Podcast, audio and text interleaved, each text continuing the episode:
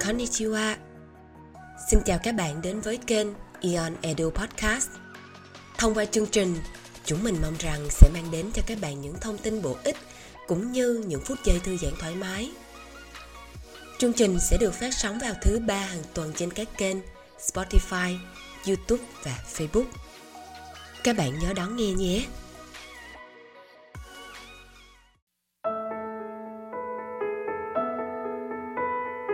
Chắc hẳn các bạn đã từng nghe hoặc đọc được câu này. Hãy suy nghĩ trước khi nói. Think before you speak. Hoặc một câu gần gũi thân quen hơn trong tiếng Việt là uốn lưỡi 7 lần trước khi nói. Chúng ta đều hiểu đây là lời nhắc nhở về sự cẩn trọng khi phát ngôn, kể cả khi nói và viết.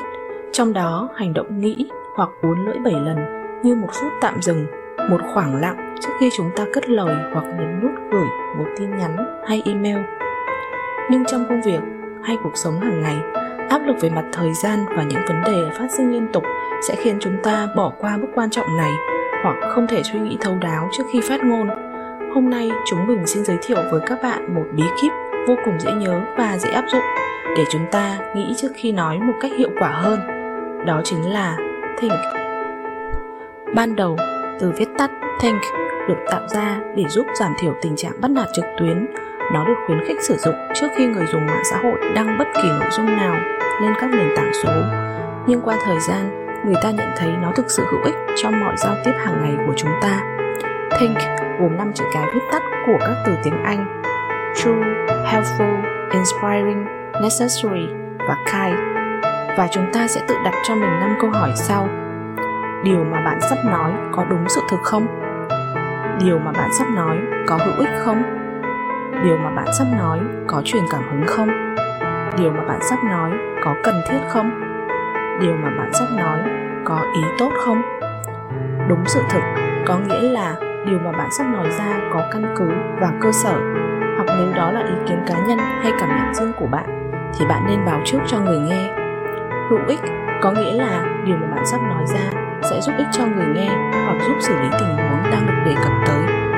Truyền cảm hứng có nghĩa là điều mà bạn sắp nói ra sẽ khích lệ, động viên được người nghe.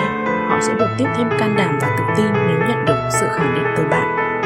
Cần thiết có nghĩa là điều mà bạn sắp nói ra cần phải được nói tại thời điểm đó với người nghe đó. Nếu không, bạn sẽ cần tìm một thời điểm hoặc hoàn cảnh phù hợp hơn.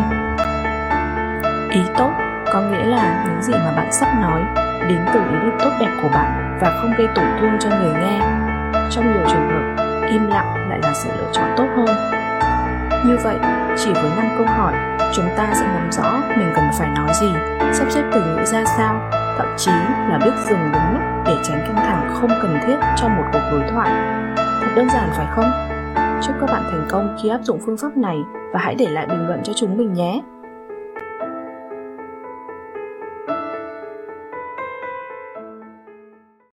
Cảm ơn các bạn đã lắng nghe Ion Edu Podcast.